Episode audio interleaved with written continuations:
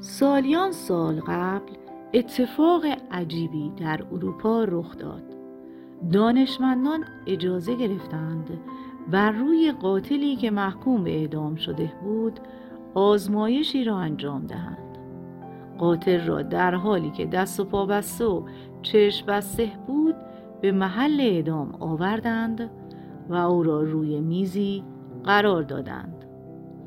بریدگی کوچکی روی بازویش ایجاد کردند، اما بریدگی آنقدر عمیق نبود که خونریزی بدهد. آنها به قاتل گفتند که او به دنبال یک خونریزی شدید می‌میرد.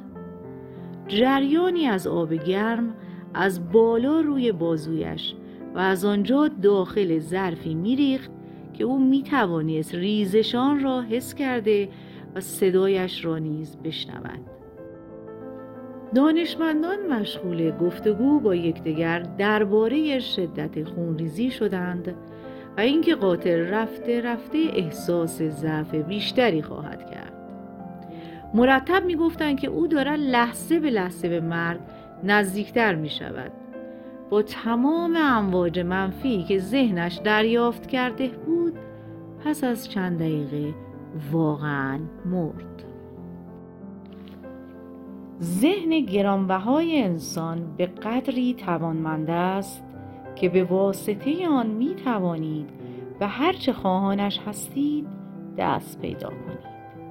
ذهن ما از همان چیزهایی تغذیه می شود که بر روی آنها تمرکز می کنید. انسان همانی می شود که بدان می اندیشد. با این وجود همانطور که در این داستان دیدید، ذهن می تواند فریب بخورد. قاتل را به گونه‌ای آماده کرده بودند که مرگ تدریجی خود را باور داشته باشد.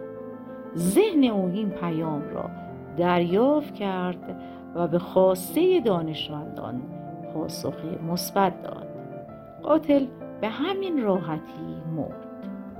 مطمئن باشید که شما خود نگهبان زمین بارور ذهنتان در برابر هجوم افکار نادرست هستید. تنها بر روی آنچه که حقیقتاً خواهانش هستید تمرکز کنید، حتی اگر نتوانید در لحظه شاهد رسیدن به آن باشید.